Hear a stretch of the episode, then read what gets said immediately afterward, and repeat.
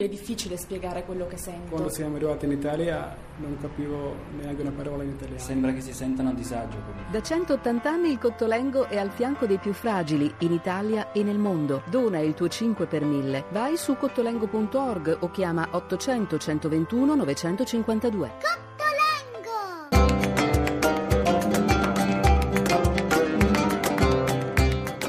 Dialogo con l'Islam.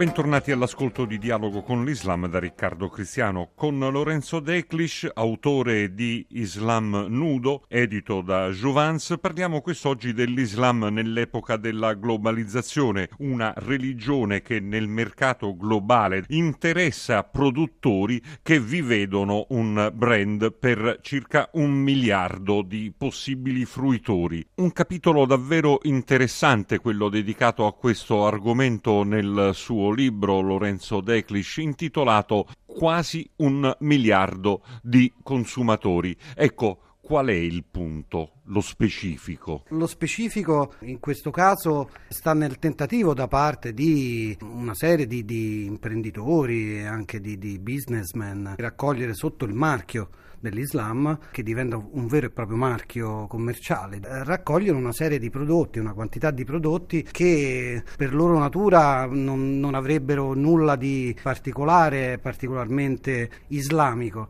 ma che possono avere più appeal se sono etichettati appunto con etichette che ne certificano l'islamità, ovvero la correttezza dal punto di vista islamico. Questo eh, è un fatto particolare perché in Occidente, in altre parti parti del mondo eh, non esiste nulla di questo genere. Nel libro affronto, eh, ricordo insomma una serie di cose a riguardo, ovvero abbiamo una, in qualche forma un'espoliazione di alcuni elementi della spiritualità, di diverse religioni, al fine di vendere meglio un prodotto. No? Forse l'esempio più conosciuto sono le marche di, di profumi che hanno nomi che richiamano la spiritualità, non so, indiana, buddista e così via dicendo, proprio per dare a questi questi prodotti un qualcosa di affascinante attraverso il fascino dell'esotico.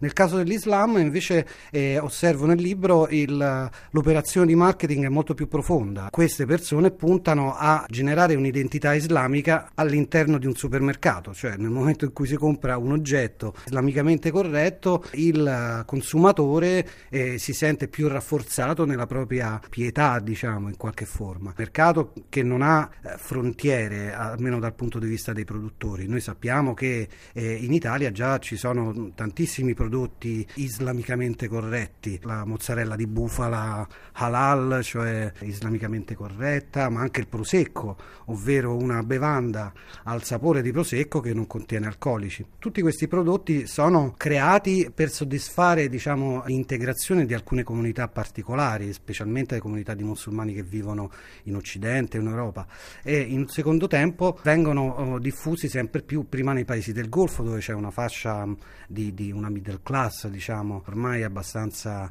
forte e poi in tutti quei paesi in cui appunto eh, iniziano a esserci eh, strati di popolazione che possono avere uno stile di consumo globalizzato occidentale. Quando si parla di mercato globale è impossibile resistere alla tentazione di guardare non soltanto ai grandi supermercati, ma anche alle grandi sale cinematografiche. E proprio lì, nelle grandi sale cinematografiche, c'è un grande esempio di cui lei parla. È così? Nel libro faccio l'esempio appunto di questa grossa impresa che ancora non si è realizzata, cioè quella di produrre un film su, su Muhammad, il profeta dell'Islam, proprio a Hollywood, proprio con un regista, il regista Il Signore degli Anelli, importantissimo, conosciutissimo, blasonato, eccetera, proprio per eh, avvicinare in qualche modo parti di mondo attraverso una struttura narrativa, eccetera, che, che, che li accomuni. La cosa interessante di questo progetto è che proprio i produttori produttori dichiarano di avere l'interesse a diffondere questo film in tutto il mondo, terra di Islam già da, da decenni e c'è una produzione anche ipertrofica diciamo di serie televisive, di film, ma anche di talent show e così via dicendo